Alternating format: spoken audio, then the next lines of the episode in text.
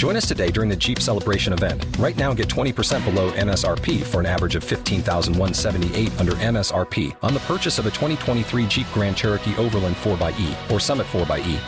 Not compatible with lease offers or with any other consumer incentive offers. 15,178 average based on 20% below average MSRP from all 2023 Grand Cherokee Overland 4xE and Summit 4xE models in dealer stock. Residency restrictions apply. Take retail delivery from dealer stock by 4 1. Jeep is a registered trademark.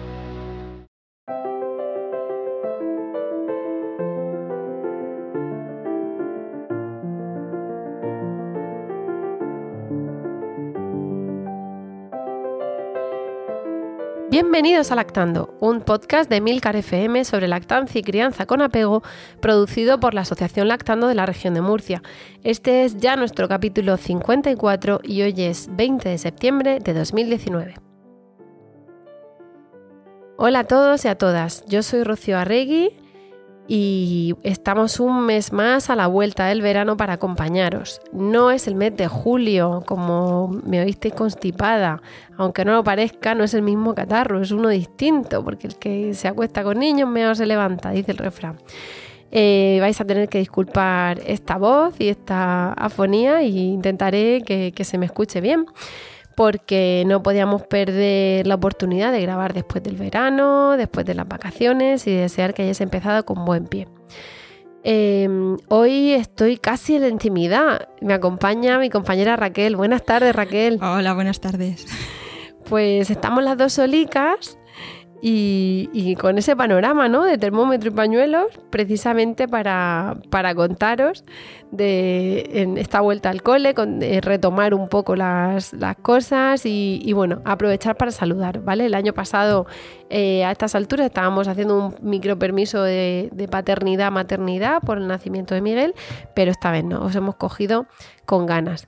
y bueno, en ese cogeros con ganas, pues lo primero que tenemos que hacer, igual que eso animamos a, contarnos, eh, a darnos sugerencias, a, calificarnos en, en iTunes, etcétera, pues vamos a saludar a nuestras comentaristas.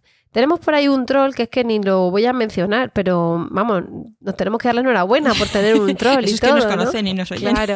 Pues nada, querido troll, también si no te gusta nuestro trabajo, pues no lo escuches y ya está. Es lo que tiene. Lo hacemos con gusto para el que quiera escucharnos y el que no, pues no. Y bueno, tenemos también un comentario que nos pone en iTunes 5 estrellas, muchas gracias, y se, se titula Súper práctico y entretenido. Y nos dice en agosto que eh, estoy aprendiendo con vosotras mucho. Estoy 11 semanas y deseando pasar las 12 para saber que todo va bien para adelante. Además, me transmitís un buen rollo increíble. Gracias por, difundir de manera tan cercana contenidos tan necesarios para las futuras mamás. Es Ana Laura Manzano. Bueno, Ana Laura, mm, esperamos que te hayan dicho que todo va bien y para adelante. Y felicidades, si es así, felicidades por tu embarazo y, muchas gracias por tu, por tu comentario. La verdad que nos encanta eso, difundir y tener esta, esta información de lactancia y de crianza enlatadita para que la escuchéis cuando queráis y nos alegra mucho que, que, nos comentéis y que además os invitamos, como siempre, a que nos hagáis sugerencias, cosas que se hayan quedado en el tintero, cosas que, en las que queréis que profundicemos más, en fin, que somos todo, todo orejas para vosotros, ¿vale? Somos todo oídos. Eh, bueno, también tenemos algún comentario por ahí de México, pero ahora mismo estoy un poco. Mm, sí, un poco espesita, ¿no? Es que regularmente, en realidad, sabemos que nos escucháis porque de vez en cuando nos llegáis el, el, email desde, pues, desde el otro lado del charco, desde Alemania, desde diferentes puntos del mundo incluso. Ya no es de la región, ya vamos, llegamos muy lejos. Y, y nos gusta que, que, nos escribáis y nos contéis lo que os ha parecido o nos propongáis nuevos temas, como decía antes Rocío, ¿no? Eh, eso, eso es, es energía para nosotros de venir y grabar otro, otro, otro podcast otro día. Bueno, ahora he encontrado uno, porque es que claro, como estamos así retomando, perdonad. Luego esto no sabemos si nuestro editor lo cortará o no. Como estamos retomando después del verano, pues claro, estamos eh, yéndonos un poco atrás. Tenemos una mamá de Málaga, que es eh, Melisa Mora, que también nos da las mil y una gracias por lo que ayudamos a que la lactancia sea lo mejor posible. Y bueno, nos cuenta sobre su lactancia en tándem, sobre lo complicado que es, ¿no? Cuando encima, si ya, se, ya critican cuando hay una lactancia que dura más de la cuenta, pues imagínate después, ¿no? Entonces, pues bueno, nos dicen que nos cuenta pues eso, sus cositas del parto y de la lactancia y en fin, eh, queremos daros las gracias, ¿vale? Y a ti en concreto darte las gracias, eh, Melissa, por, compartir tu experiencia y tu vivencia con, con, nosotras. Además, al contar lo del parto y la bolsa, pues haces un paralelismo con el que yo conté de Miguel y, de nuevo, gracias por tu feedback, gracias por compartir algo tan íntimo y tan personal como es la lactancia y el parto con nosotras. Y te seguimos contando cosas y tú nos sigues escuchando, ¿vale? Ese, es el trato. Pero bueno, mm, dicho esto, yo voy a, voy a ir callándome un poco bueno, no, mentira, no me voy a callar, estamos aquí las dos. Pero mm, voy a intentar hacer pequeñas pausas porque si no me voy a quedar sin voz. No es lo normal pillar estos catarros, pero ya hemos dicho que el que se acuesta con niños. Entonces, ¿qué pasa? Que mm, hoy venimos a hablar pues de, lo que me falta a mí hoy, ¿no? De un poquito de sueño. ¿Verdad? Claro, por los despertares, los niños, la fiebre, mm, quiere mamar otra vez. Entonces, eh, a hablar de una cosa que ya hemos tratado en un podcast anterior, Raquel. Sí, en el podcast número 9 entrevistamos a Rosa Llové, Jové, yo, siempre lo digo a mi manera. a Rosa Jové. En, catalán y en español. Claro, pero como aquí, aquí siempre lo digo decir Rosa Jové, pues a mí me cuesta porque yo Es que he vivido en Cataluña, vamos a aclarar ya la digo, para mí Entonces, a mí me cuesta. Rosa Joven. Bueno, pues escrito Rosa Joven en castellano, en español. Pero no viene bien porque es verdad que así está escrito y es más fácil de reconocer cuando vemos sus libros. ¿no? Y, vino a dar una charla en Murcia hace unos años mm. y, Rocío aprovechó para hacer esa entrevista maravillosa. Además que os recomiendo que os escuchéis el capítulo 9 porque hoy haremos mención a él porque vamos a decir más cosas, pero hay cosas que nadie dice mejor que una psicóloga. lo vamos a decir nosotros para que ya lo ha dicho ella. Nos vamos a remitir. Pero no es que nos remitamos y punto, porque si no terminamos el podcast en cinco minutos. Sino que precisamente como decimos que somos todo oídos, pues hay mamás en las reuniones, mamás que nos escriben por. Bueno, no exactamente por iTunes, ¿no? Porque lo de iTunes lo vamos a ir diciendo, pero nos sugieren, pues oyen esto, o sobre todo dudas que se van repitiendo en las reuniones. Entonces, claro, cuando mamás que sabes que escuchan el podcast te preguntan algo y luego llega otra mamá y te preguntan algo y dices, pues una de dos, o no lo he dicho muy claro o directamente es que no lo he dicho. Con lo cual, pues vamos a, vamos a completar un poco, vamos a intentar eh, hablar de lo que no hemos hablado, dejarlo más claro, en fin. Y luego, por supuesto, si de aquí surgen más dudas, pues de nuevo somos todos oídos. Entonces, em, de entrada, le remitimos al podcast número 9. Claro, porque, porque habla una psicóloga. Nosotros ahora vamos a hablar de mamá, mamá. Efectivamente. ¿Qué pasa? Que ahí abordan muchas cuestiones, entre ellas los distintos métodos para dormir, si es que existiera de verdad un método, ¿no? Sí. Y, bueno, y vamos a hablar de eso. Yo, por si alguien no la conoce, me he traído el libro de Dormir sin lágrimas. Yo he de reconocer que lo descubrí tarde, porque yo conocí primero su otro libro, La crianza feliz. Bueno, tiene muchos, pero a mí me gusta mucho también. Tú lo voy a nombrar así, voy a hacer ahí la publicidad, voy a meter la cuña. Luego la ponemos en Twitter. Oye, Rosa, mmm, lactando te, te ama. Sí, sí, sí. No, entonces eh, es verdad que en su libro Dormir sin llorar, o sea, perdón, Dormir sin lágrimas, también nombra los métodos que hay para, hacer para hacer dormir a un niño porque eh, cuando hablaste con ella y le entrevistaste salió el tema porque no es ahora mismo el más famoso que hay es el método Stibil, que todos conocen ahora el libro y todo y todo el mundo lo mueve, pero, no es nuevo, pero no es nuevo. Esto ya viene de antes y hay más métodos de estos de enseñar al niño, entre comillas, a dormir. Vamos, vamos a decir, como dicen, un disclaimer, ¿vale? Un aviso navegantes.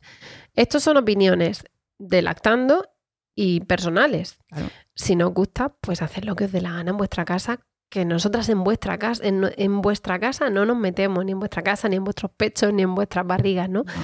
Pero, mm, quiero decir, puede ser que alguien no lo comparte, que le haya ido fenomenal. Entonces, vaya por delante que lo que vamos a estar hablando ahora, pues oye, si a alguien no le gusta, fenomenal, porque a lo mejor eh, vosotras tenéis otra manera y os sale genial, o aunque no os guste, es la única manera que os ha funcionado, o ya habéis probado con todo y tiráis de eso ahora, ¿vale? Vamos a. Escucha, a yo, voy, yo voy a decir algo que repito en las reuniones porque lo aprendí de una vocal de lactando, que es lo que os sirva de lo que hay aquí, os lo lleváis. Y lo que no lo tiráis a la basura y os lo llevéis. Mm. ¿Sabes? No, y te lo llevas a casa y hay un día que dices, mira lo que te Esto digo. no.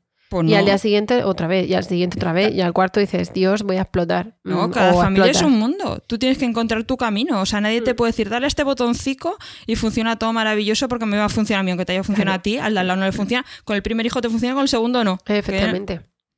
Así que por eso lo decimos, ¿vale? Como, como disclaimer, fin del disclaimer. No, de hecho, de hecho lo que hablamos de, de esto lo explica Rosa Llove en el capítulo 9 de los podcasts. Habla un poquito de ello porque de hecho lo habla en su, en su libro. Como este tipo de métodos pues mm, tienen su, su, su otra parte. A mí me gusta mucho Vamos, cosa... vamos, perdona, a refrescar en qué consiste el método, por si Vale, no se han ido todavía al perdón. 9, que se, que se enganchen y que sepan de qué hablamos. Enganchen y, y no, y nos escuchen. Luego ya se van al 9, pero ahora que. Sí, sí, que no, se- se básicamente porque es la psicóloga la que lo dice, no lo digo yo. Pero es- son métodos basados en, en, en, ¿cómo le diría yo? En dejar al niño solo y que aprenda a dormir. eh, dando unas pautas temporales de ahora atiendo, ahora no, mm, no entrar, no tocar. eh, mm, los, los detractores dicen que consiste en dejarle llorar y los no Es que por eso- detractores no dicen que es dejarle llorar, dicen que es que se Claro. aprenda a sentirse, que está Enseñarles a dormir. cuando tal. quieren enseñarle a dormir. Mm. A mí me gusta mucho una cosa que, que dice Rosa Jove, que es que los niños ya nacen sabiendo dormir.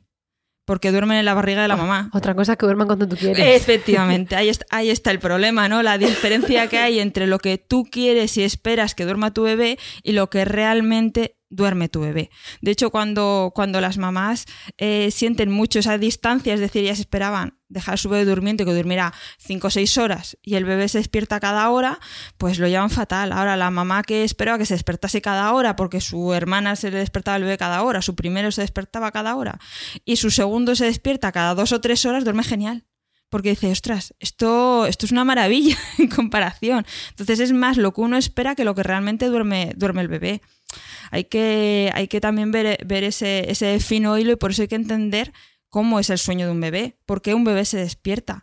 Sobre todo los bebés muy chiquitines necesitan despertarse porque necesitan comer a menudo. Para que no haya bajadas de, de glucosa, para que, para que se, se, eh, ¿qué diría?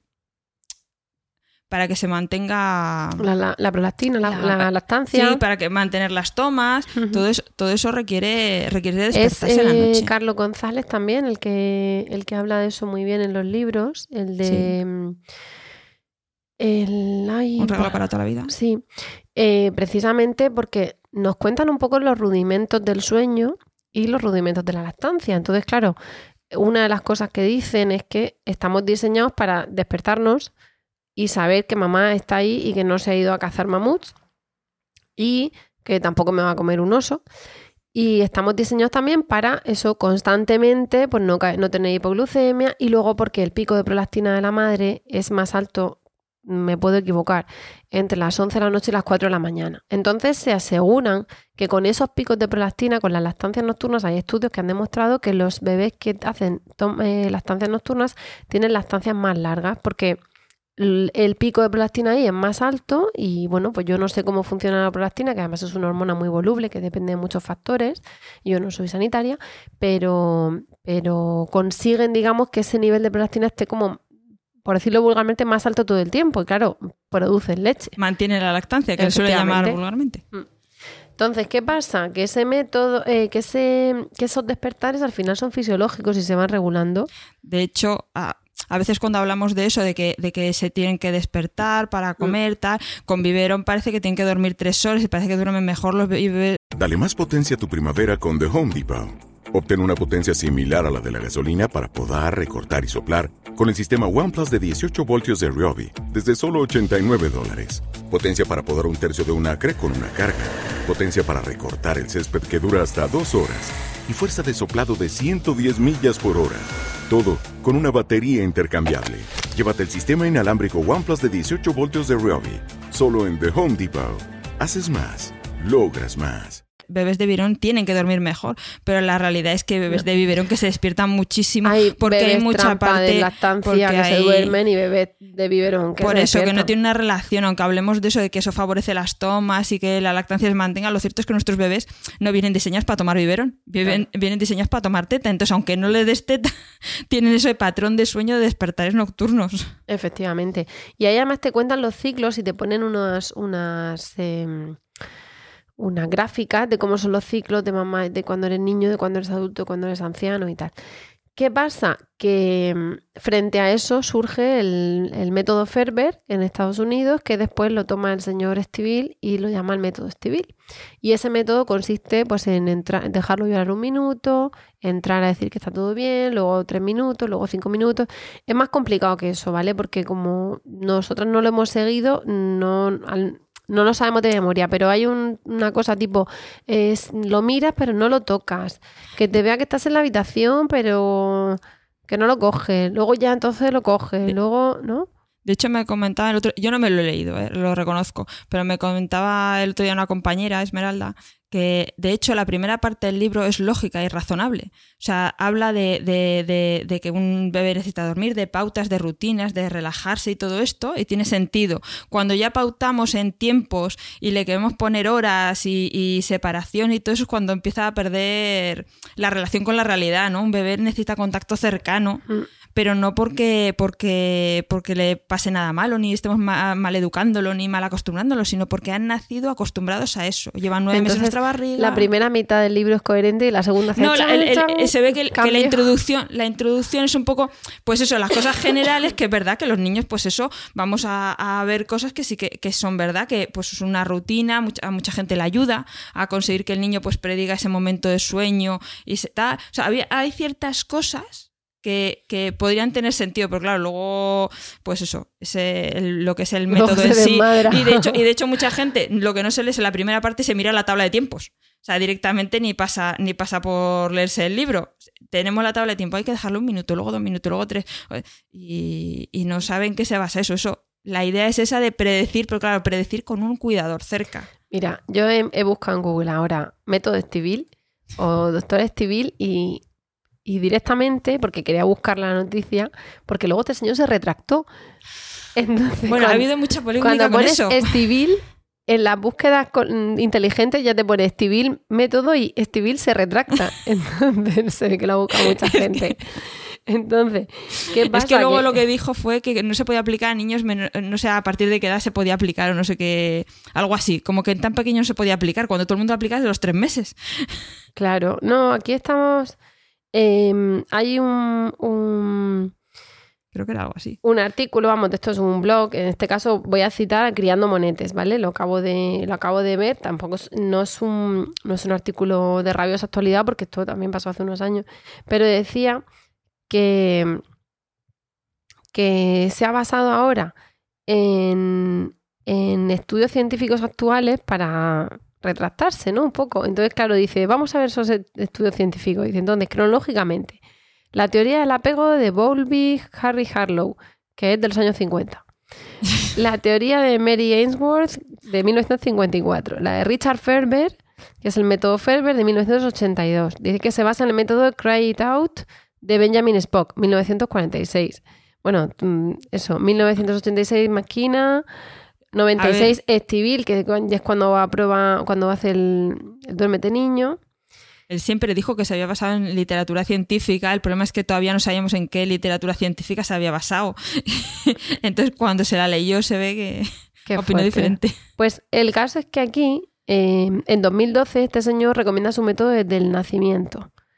Y dice que una de las bases es que su, el feto puede dormirse sin que la madre haga nada. Claro, la- vamos a ver, la madre, Hombre, los sonidos del corazón, de su estar presente, en contacto el calor, el contacto, la voz. y el mm, movimiento, porque muchas veces duermen precisamente cuando nosotros andamos y se despiertan cuando te tumbas en la cama, porque no Uf. le estás meciendo, ¿sabes lo que te digo? Y entonces, en 2012 te- se retracta en esa entrevista concedida al país en el que contesta que eh, el método ahora se recomienda a partir de los tres años Claro. y que publica un nuevo un nuevo libro. Entonces, claro, Yo, yo voy a, a, partir romper de los también. tres años, vamos a ver, a los tres años mm, hay algunos niños que no duermen, pero lo, lo- generalizado, no, no A el ver, 100%, pero, Pero la es que aunque tu media niño no duerma, duerme. aunque no duerma, tu- a mí me gusta una cosa que, mucho que decía Carlos González, que, era, que decía que aunque el método Stivel funcionase y fuera perfecto si lo aplicas bien, sería poco ético. Es decir, si quieres que tu niño de tres años duerma, igual puedes hacer cosas diferentes a dejarlo llorando, berreando en una habitación, enfadado. Igual puedes llegar a un pacto, puedes convencerlo, puedes poner unas sabanitas nuevas en la cama que le encanten, algo que sea más allá de ahí te quedas encerrado en tu cuarto, porque además un niño de tres años se, se va del cuarto. O sea, no, Claro. es, no es uno de tres meses que le puedes dejar llorando en la cama. O sea, puedes tener un berrinche, mucho cuidado. Entonces, tampoco lo veo para los tres años. ¿Qué quieres que te diga? No, es que a los tres años mm, son muy conscientes y, te- y te Claro. van a pedir otra Bueno, no te preocupes, tú me dejas aquí, yo ya me salgo, vete a la cama a dormir y ya cuando estés en tu cama me verás aparecer y meterme Claro, en medio. Y entonces te vas a pasar la noche llevándome a la mía y yo volviendo, porque es que ya es un poquito así, ¿no? Por eso te digo O sea, que es un poco difícil la, de aplicar. La barrerita de la cama y toda la historia. Entonces, esto es un poco un, un Sí. sinsentido. De todas maneras, si vamos a usar la, la ciencia real, am- vamos a remitir a la ciencia real que dice que hasta los seis años los niños no tienen la- las etapas del sueño como un adulto, las fases del sueño como un adulto. Pero, pero la mayoría duermen del tirón con tres años. Es decir, no es muy normal que los niños ma- más, mayores no duerman. Eh, Pero hay excepciones en todos Hay lados, excepciones, igual que hay hay, bebés de dos meses que duermen del tirón. de hecho, ta- también Yo hay niños que tienen de verdad problemas del sueño. Pero problemas que no hay que aplicar el método Stivel, sino que quiere un médico, porque hay niños que tienen vegetaciones y no consiguen dormir bien. Y eso no tiene, no tiene que ver con enseñar a dormir, tiene que ver con tener problemas. Claro, si así tiene que niño, pues, ver. O- claro. o, épocas, porque nosotros podemos tener un niño que duerme bien y de repente se tiene una época de un mes insufrible Claro. de pesadillas o de terrores nocturnos o de que a lo mejor tiene lombrices y entonces está despertándose. mm, Se, se destapa, no se destapa, en fin, que es complicado por ahí. Entonces, ¿qué pasa?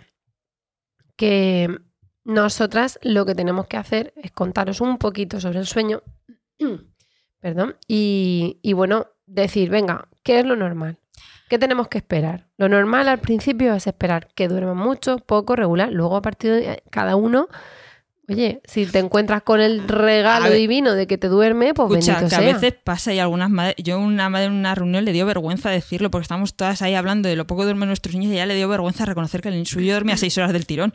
Lactancia materna exclusiva sin ningún problema. El niño se dormía seis Vamos horas. a ver, lo, bebé, lo ¿eh? voy a contar no por fardar, sino para que veáis, bueno, la, la suerte que tuve y que veáis que existe. Claro. Mi hija no durmió nada hasta los dos meses.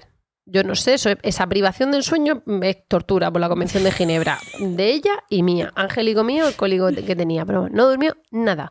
El día que cumplió dos meses, empezó a dormir 10 horas del tirón. Pero 10. Es Que yo tenía que levantarme a sacarme la leche. Eh, Y dije, la vacuna, se me habían puesto la vacuna a los dos meses. Y a continuación de ahí siguió. Un día se despertaba una vez. Que estaba con otra vacuna o que estaba no sé qué, pero mi hija empezó a dormir 10 horas del tirón a los dos meses con la estancia materna exclusiva. La excepción que confirma la regla pues será. Luego su A hermano vino a vengarse, ¿no? Y, y su A otro ver. hermano está ahí, ahí. A ver, por las experiencias sabemos que no es lo habitual, pero tampoco Bueno, pero esté prohibido. Igual O sea, que no es lo habitual que un niño de 5 años haga 15 despertares, pues, Efectivamente. y no es habitual que una niña de 2 meses haga 10 horas diarias, pero 10 horas seguidas. Pero los extremos están Claro, y, claro. y hay que eh, ver qué, tien- qué tienes en casa. So- sobre todo porque, luego te van a decir, si duerme 10 horas, te van a decir, qué suerte, Rocío, que bien dormía tu niña. Ahora, como tu niño se despierte cada hora, eso es que no estás haciendo bien. Le tienes que hacer esto, tienes que hacer lo otro, tienes que- te van a encontrar soluciones para todo. Igual, que, igual yo no tengo la culpa de que duerma seguido, ¿no? Por decirlo así, no tenemos la culpa de que no duerma, ni hay que vamos a ver qué ha hecho la madre Que no es que no lo acuesta, que no de lo masajea, que no le da no sé qué, que no le da cereales y que no sé cuánto. Entonces, vamos a ver qué podemos esperar. De, de hecho, una, una cosa muy, muy, muy habitual es que las mamás cuando se dan cuenta de que, de que, de que no funciona, acaban siguiendo su instinto y funciona mucho mejor que cuando les dan tantos consejos y les, vuelven tan locas. ¿no? Porque, porque tenemos eso, una, una imagen muy diferente de lo que es la realidad. La realidad es que un bebé nace con dos fases del sueño, una ligera y otra profunda. Entonces, cada vez que cambia de fase del sueño puede despertarse. Más Mm. fácil en la ligera, pero se duerme en la ligera y lo primero que queremos hacer es tumbarlo en la cuna, según se duerme. Alta No. probabilidad de despertarse. ¿Verdad? En las cunas Esta con pinchos. Sí, sí, famosas cunas con- Pero hace tiene hambre, tiene que- hambre. Efectivamente, lo acabo de pero eso es hambre.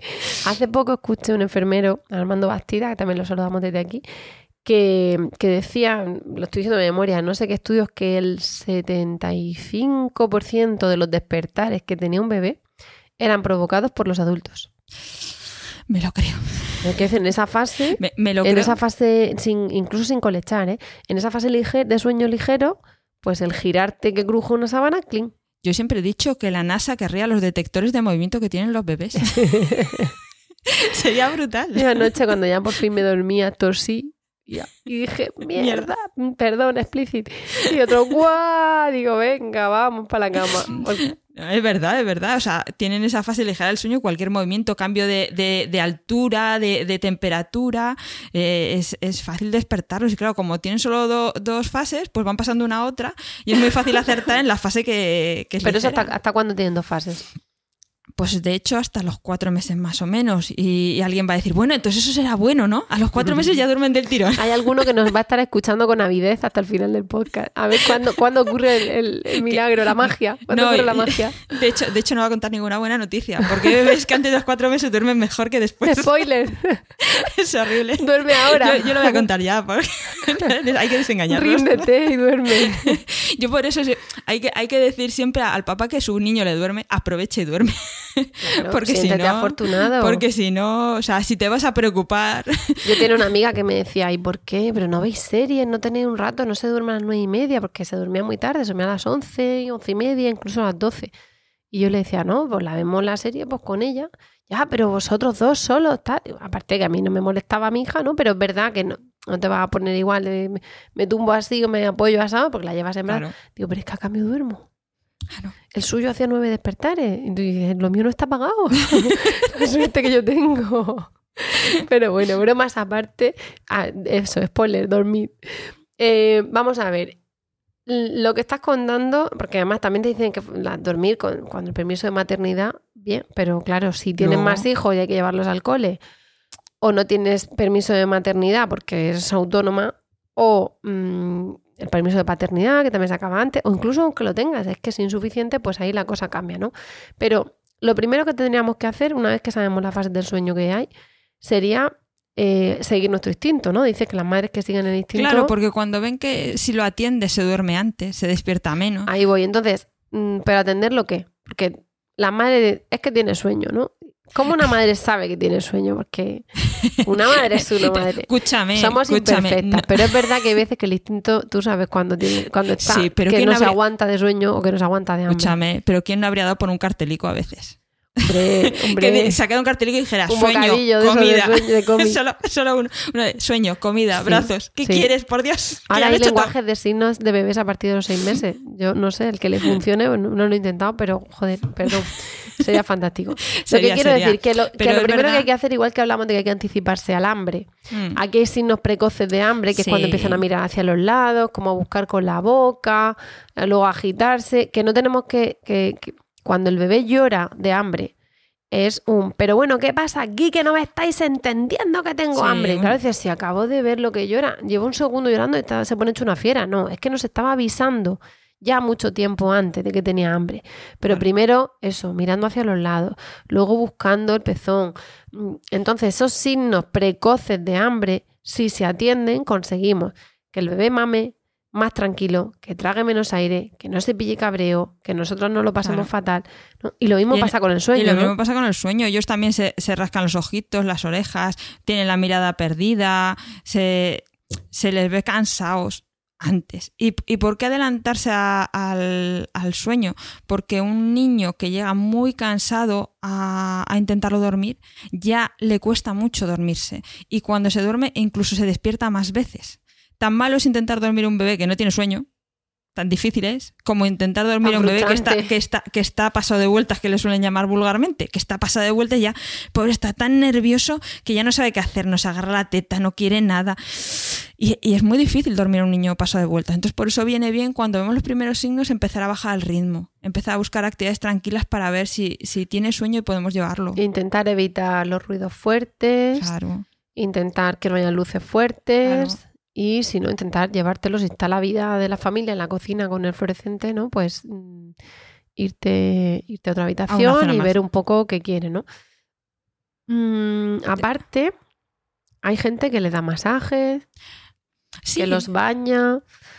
No pasa nada por bañarlos después de mamar, no es una cosa... tampoco pasa nada si no lo bañas todos los días. Justo, Es que- tampoco pasa que- nada por no es que- bañarlo. Es que, hay que encontrar el punto medio a las rutinas, que se suelen llamar. hay, y hay empresas mm, que nos venden el rollo masaje, eh, baño, masaje, dormir, que es fabuloso. A mí me gustaría que me bañasen, me masajeasen y me durmiesen. ¿Sabes lo que Pero, te pero hay niños que se activan muchísimo con el baño. claro. Lo que les apetece es jugar y ya no les relajas. Efectivamente. Entonces, bien Ni porque no le guste el agua o bien porque tal, cuando tenga nueve meses y se ponga a gatear en la cama, no lo vas, no le vas a masajear, mm, no te vas Es que, es que las rutinas tienen que ser flexibles porque van evolucionando con el bebé. Por eso, lo que te sirve con un bebé de, de dos meses para dormirlo no va a ser lo que te sirva con un bebé de, de un año. No vas a poder hacer lo mismo. Eso también viene muy bien a eso de se va a acostumbrar si hace siempre lo mismo. No, no se va a acostumbrar a nada. A ver, Va- mm, va- puede va- influir, va- puede haber un reflejo condicionado. No, pero, pero lo que va a ayudar es que él coja la- el, el- la- el conocimiento de que eso va a llevarla a irse a dormir. O sea, prevenga lo que va a pasar después. Que está muy Que bien, es lo que se intenta, no que se acostumbre, sino que se anticipe un- una- y, le baje el ritmo. Mm. Claro, que le, que le baje el ritmo, que ayude a bajar el ritmo. Por eso tiene que ser algo que se adapte a la familia. Nadie te puede decir, coge, le das estos tres botones y se- luego el niño se te duerme. No. Claro. Si tu niño es muy activo en la bañera o no le guste, se pilla un berrinche el 15, pues igual hay que bañarlo por la mañana. Y punto. Sí, o a lo Y- mejor antes le gustaba lo que tú dices y ahora chapotea y luego se busca Claro, no sé cuando qué, se quiere crecen- coger el peine que le está y entonces se activa. Claro, hay que Entonces, buscar. tenemos que intentar buscar esa rutina. ¿Qué pasa? Que eso puede favorecer o puede no favorecer. Pero tenemos cosas que sabemos que no favorecen y que hay falsos mitos de que sí favorecen. Entonces, no os dejéis engañar por mm, Ero, Nestlé, etc, etc. No, bromas aparte. Eh, hay pues muchos mitos de estas cosas y muchos a mí me funcionismo y muchos consejos súper bien intencionados pero que no serían eficaces. Entonces, eh, vamos a ver cosas que sí que pueden ayudar a dormir y cosas que no Y- va- ayudan a dormir. Eh, cosas que pueden ayudar a, a dormir y vamos a pensar en descansar. Que duerma el bebé y ¿qué hace la mamá o el papá? Pues dormir también. Dormir también. Hay que aprovechar. Cuando es el primero, se puede. Claro, siempre no se puede. De hecho, a veces también puedes pedir ayuda. Que alguien se lleve al mayor al parque mientras tú te echas la siesta con el bebé, puedes servir también. O sea, hay que buscar eso de dormir Las con el bebé. como puños Sí. cayendo por las mejillas. ¿Sabes ya. lo que te digo? Buscar a veces un poco de ayuda, si, si se puede, pero a veces no se puede, porque a veces el marido está trabajando muchas horas, no tienes a nadie que te venga y no es tan factible dormir Claro. cuando duerme el bebé. Hay gente que se desvela también y cuando está durmiendo el bebé ellos están desvelados. Y que cuando ayuda. está durmiendo el bebé, como tenemos que llegar a todo y poder con todo, pues entonces dice, si tengo esta hora, mm, mira, me lo engancho en la mochila y mientras él duerme en la mochila, yo me siento al ordenador o yo vacío las vajillas o yo pinto con el otro Pero para y- que no se vea Pero yo ahí rompo, yo ahí rompo una, una, una lanza en favor de que el- la vajilla espera.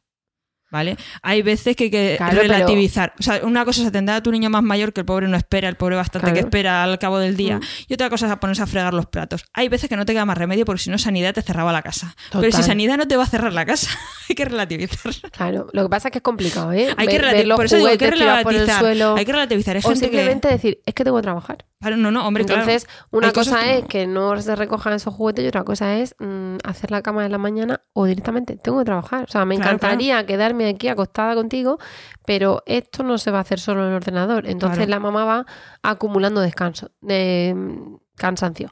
Digo la mamá porque es la que mayoritariamente... Sobre todo porque estamos hablando de bebés más pequeños, Se que es cuando es más fácil dormir con y porque y porque estamos también hablando de un, un rollo lactancia-sueño, ¿no? Entonces, más probable que esto sea la mamá, pero bueno, el- todo esto es adaptable al papá también, ¿eh? De hecho, el papá se lo puede poner también en la mochila y llevárselo de paseo, que también se duermen. De total, total. Eh, ¿Qué pasa? Que sirve dormir cuando duerme el bebé, sirve pedir ayuda, sirve tener esas rutinas que cada uno ve lo que le funciona. Hay gente que le funciona un cuento. Pues oye, el niño a lo mejor no entiende ni papa Yo- o lo entiende todo y le va fenomenal. Claro, yo fíjate a mí, yo nunca le conté un cuento mientras di teta. Cuando dejé de dar teta, descubrimos los cuentos. Claro. Fue maravilloso el momento de descubrir el cuento. Hay que cambiar la fase. Pues ahora vamos a buscar otra fase y, y pasamos a otra Y- cosa. Y cuentos. Eh, ¿Qué pasa? Que también hay veces, pues eso, que va a ver un peluche, no sé qué, si cada uno ve su, su componenda. Cosas que eh, no suelen servir, ¿vale? Que no suelen servir. Bueno, Bueno, ah, perdón, perdón, nos hemos dejado una cosa muy importante para descansar todos juntos. El colecho. El colecho. También, también el podcast número 9 podéis escuchar a Rosa Llové, que es mucho mejor que nosotras, explicando en qué consiste el colecho. Partimos de que colecho es dormir en la misma habitación que el bebé. Puedes dormir en la misma habitación y en la misma cama. Puedes dormir en la misma habitación y el niño en una cuna adosada. O puedes dormir en la misma habitación y el niño en una cuna aparte. Lo que nosotros hablamos de colecho viene más bien siendo o con cuna adosada, Claro. que se llama también cuna de colecho, o en la misma cama, no con cuna aparte. No porque esté mal, sino porque al final te la acabas trayendo a tu lado y la teta por los barrotes está complicado que entre. Pero, Sí, porque la idea es evitarte levantarte Claro. a cogerlo de la cuna. pero el colecho en sí es la misma habitación. De hecho, los primeros seis meses es la única opción saludable por el tema de vigilar el sueño del bebé y por el riesgo de muerte súbita, ¿vale? Es decir, los primeros cuatro meses es como obligatorio, por decirlo así. Entonces, más allá de que se quiera dar pecho o no y colechar en la misma cama o no, es verdad que el bebé no puede estar en una habitación aparte hasta los cuatro meses, sino como mínimo a, los, cua- a partir de los cuatro meses. Dicho esto, el colecho, ¿qué pasa con el colecho? Pues, a ver, ya te digo, yo te remito al podcast 9 que, que, que Rosa lo explica, pero sí que es verdad que luego está la visión de los padres. Hay a quien le funciona, a quien no. Esto es igual que antes. Mm. Tampoco hace falta hacer una ley y quien dice "Es que el niño se mueve mucho, se molesta Claro. conmigo, me da pata y no podemos dormir así. O le despiertan los ronquidos del padre. Sí, que luego está quien echa al padre de la cama, pero bueno, vamos a imaginarnos que no lo vamos a echar al pobre. Vamos a imaginar que amanece todo el mundo, todo el que se acostó se levanta ahí, ¿vale? Que, que eso hay veces que hay camas volantes. que puede. Pero, bueno, el colecho tiene el Pero inconveniente, digamos, la gente que es el componente sexual, que es el componente de la esto comodidad. ya lo hemos hablado también en otro podcast. Sí, creo. sí, con el, el del sexo. que, que no hace falta usarla. que es el componente de la comodidad, porque es verdad que te arrean una patada y dices tú, por favor. Pero, Pero luego tiene, muchas unas ventajas, Muchas ventajas, como que no te tienes que levantar a atender al bebé. Le puedes atender cuando está prácticamente medio dormido al primer movimiento. El tomar pecho, la succión le tranquiliza, se Vale. llena la barriga y se vuelve a dormir mucho más rápido. Se supone que se despierta menos veces, porque te, te siente. O cuando se despierta no se llega a despertar del todo porque ve que está ahí. Cuando se despierta, se despierta menos despierto, por decirlo así. Claro, porque no, tú no dices, llega, no se llega a tener que llorar para que, para que, se, para, Claro. re- que tú te enteres. Entonces, como lo tienes pegadito, enseguida te Sí, enteras. o llora, pero no tienes que ir a otra habitación a por él. No, claro, es- en cuanto lo notas moverse o echar la primera lágrima, no tienes no hay tiempo eh, de atención. Efectivamente. Es inmediato. Y, y luego, mm, mamá más, con lo cual se supone que, eh, como hemos dicho, la lactancia se prolonga, la madre se supone que el sueño, hay estudios que han dicho que el sueño es más reparador, aunque haya más despertares, pues por esos picos de prolactina y por esas Esto no, esto no se lo creen mucho, pero... El sueño es más profundo. O sea, que ah, hicieron un experimento, yo tampoco sé, si es un estudio o 27 estudios. Tengo cero Pero- rigor científico en este instante. Le remitimos al libro de Rosa Llobet. Sí, que ahí, lo, ahí aparece. Que se, en ese experimento se veía que aunque había más despertares, pues por cómo funcionaba el sueño de las madres lactantes, por como consecuencia de esa eh, del, del- del movimiento del baile de oxitocina y prolactina y tal, el sueño en medio de esos despertares era más reparador. Con lo cual, en la globalidad era más reparador. De, de hecho, es que, Que tú no misma significa que te no haya que noches toledanas. Hombre, a ver, como todo ¿vale? está bien, no, es lo mismo... vamos a vender aquí una no, además, cosa. además no es lo mismo eso, que se despierte cinco veces que 50. Entonces también dependerá de la noche que pasemos Claro. ese día. Pero sí que es verdad que tú también te tienes que despertar menos. De hecho, cuando van cumpliendo meses, algunos se sirven casi solos. Total. Si te despiertas, te arrancan las de repente rapaces. te, da- a- te das cuenta de que te has levantado con una teta al aire o te das cuenta que te están chupando y tú no te das ni... Pero, oye, tú... Entonces, eso tiene que ayudar a que sea reparador por lo menos. Sí, sí, sí, sí. Y, y también eso, pues ellos eh, a nivel nutricional, pues están tomando el aporte de leche diaria repartido las 24 horas y tienen su buen peso y están ahí preciosos. Claro, de hecho, o sea, eh, ellos van a, aunque coman mitad de la noche, van a seguir aprendiendo lo que es el día y la noche y van a ir durmiendo. Esto hay que explicarlo bien, porque no van a ir durmiendo más cada vez, sino que van a acabar durmiendo el tirón, pero pueden tener épocas buenas y épocas malas. Lo que decíamos, los cuatro meses es una época muy mala, cuando les salen los dientes es una época muy mala, pero hay que, hay que, hay que ver que en, en general el niño va aprendiendo lo que es el día y la noche, va comiendo más de día, estando más tiempo de día despierto y por la noche durmiendo más. Entonces, pues es verdad que va a seguir teniendo despertares, sobre todo cuando tenga fases malas. Mm. Pero al final todos duermen del tirón, aunque no les enseñemos nada. Aunque no os lo creáis, de verdad, ¿Verdad? vosotros dormís del tirón. ¿Vale? Claro. ¿Sí? Sí. Me ha dicho Emilio que tenemos una nueva mesa de mezcla. Bueno, no, tenemos una nueva mesa de mezcla, ¿no? De, de Milcar FM.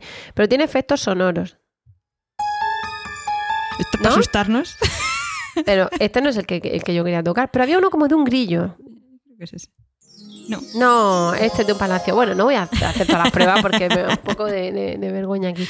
Pero bueno, eso, vosotros dormís del tirón, ¿no? Pues los niños también van a acabar durmiendo del tirón. Tenéis día- días de despertaros y tenéis días de. Si os miden la hora las aplicaciones estas que miden el sueño, pues seguramente hay un día que de repente te has despertado 500 veces. Y el día que estás Y malo y no respiras, ¿no te despiertas también 500 veces? Pues eso. Pero es que mm, todo pasa por lo mismo. Queremos que los niños hagan vida de adultos y que nos dejen a nosotros hacer vida de adultos y trabajar y Es tener no horarios y ni nosotros mismos queremos tener esos horarios ni esas cosas. Es que no hay conciliación, no hay respeto a, a ese ritmo, es, imposible, porque nosotros llevamos la vida contada con un reloj. Claro, Hay que con lo cual lo que tenemos que hacer de entrada, igual que hemos dicho, spoiler, no hay esa magia, pues es hacer un ejercicio de empatía con la fisiología de los niños y de paciencia.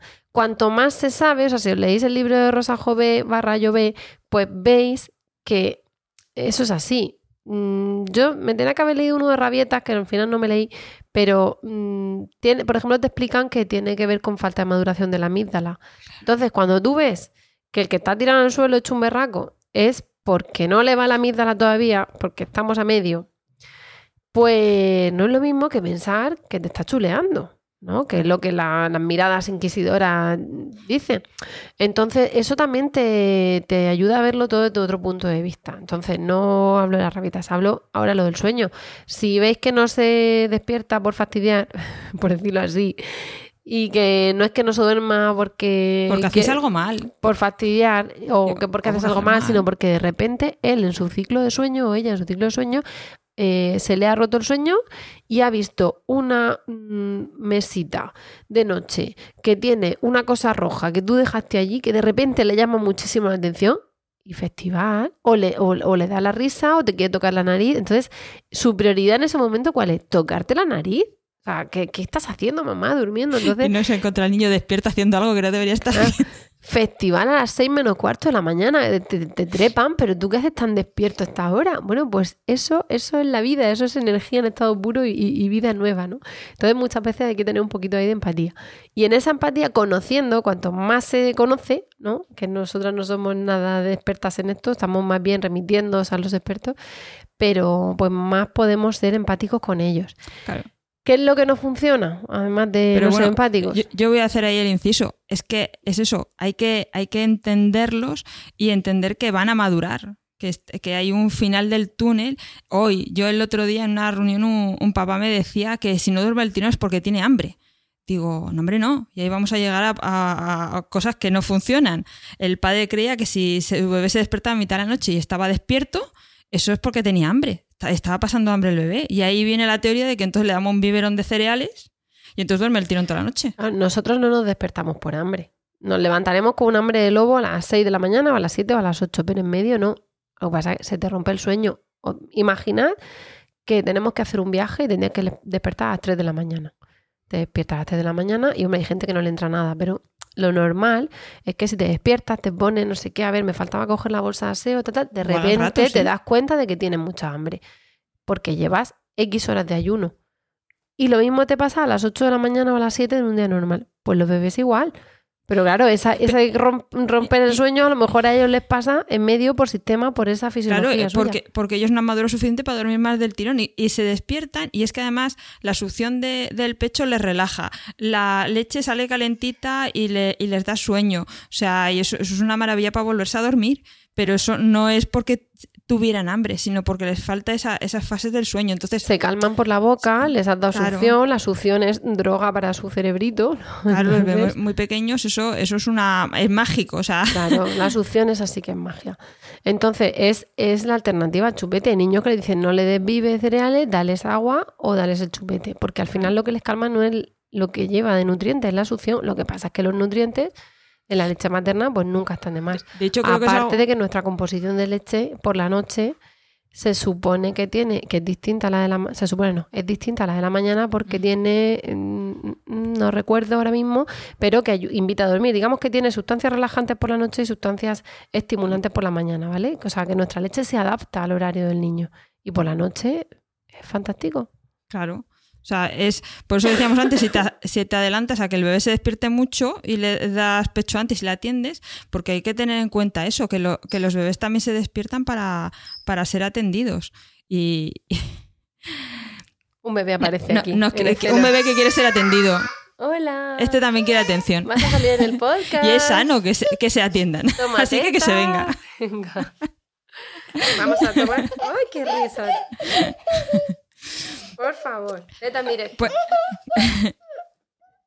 Bueno, ¿qué es lo que no ayuda? ¿A qué? ¿Qué es lo que no ayuda? Pues lo que decíamos, intentar... Vamos a quitarle la teta para que duerma más.